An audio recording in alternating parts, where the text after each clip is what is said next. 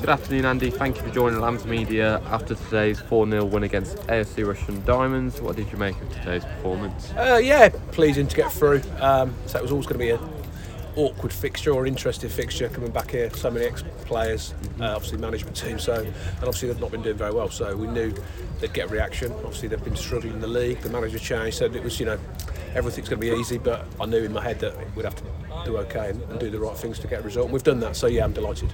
Talk me through individual performances, if any standard stood out to you.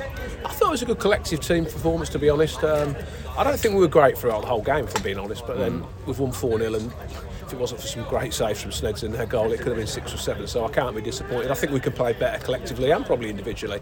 Obviously, people say about Crean's two goals again. Um, second was a fantastic finish. Uh, I thought Finney was good, got a goal.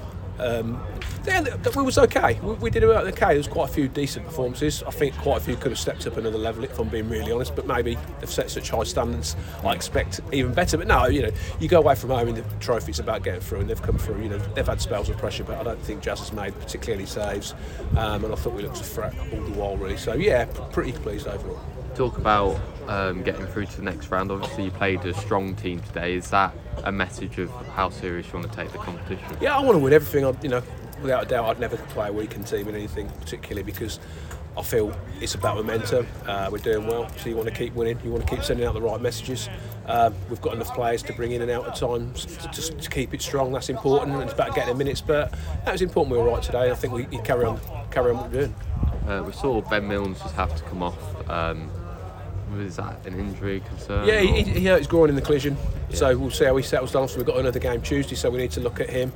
Um, like I said, we've got a couple missing through injury as well. So the squad's being tested. From being really honest, got some young boys on the bench today. Again, all capable of coming on.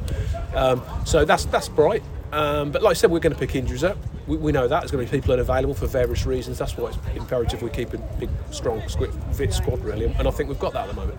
Brilliant. Well, we'll catch you on Tuesday night against Bromsgrove Sporting away. Cheers. Thanks, Thank you. mate. Thank you.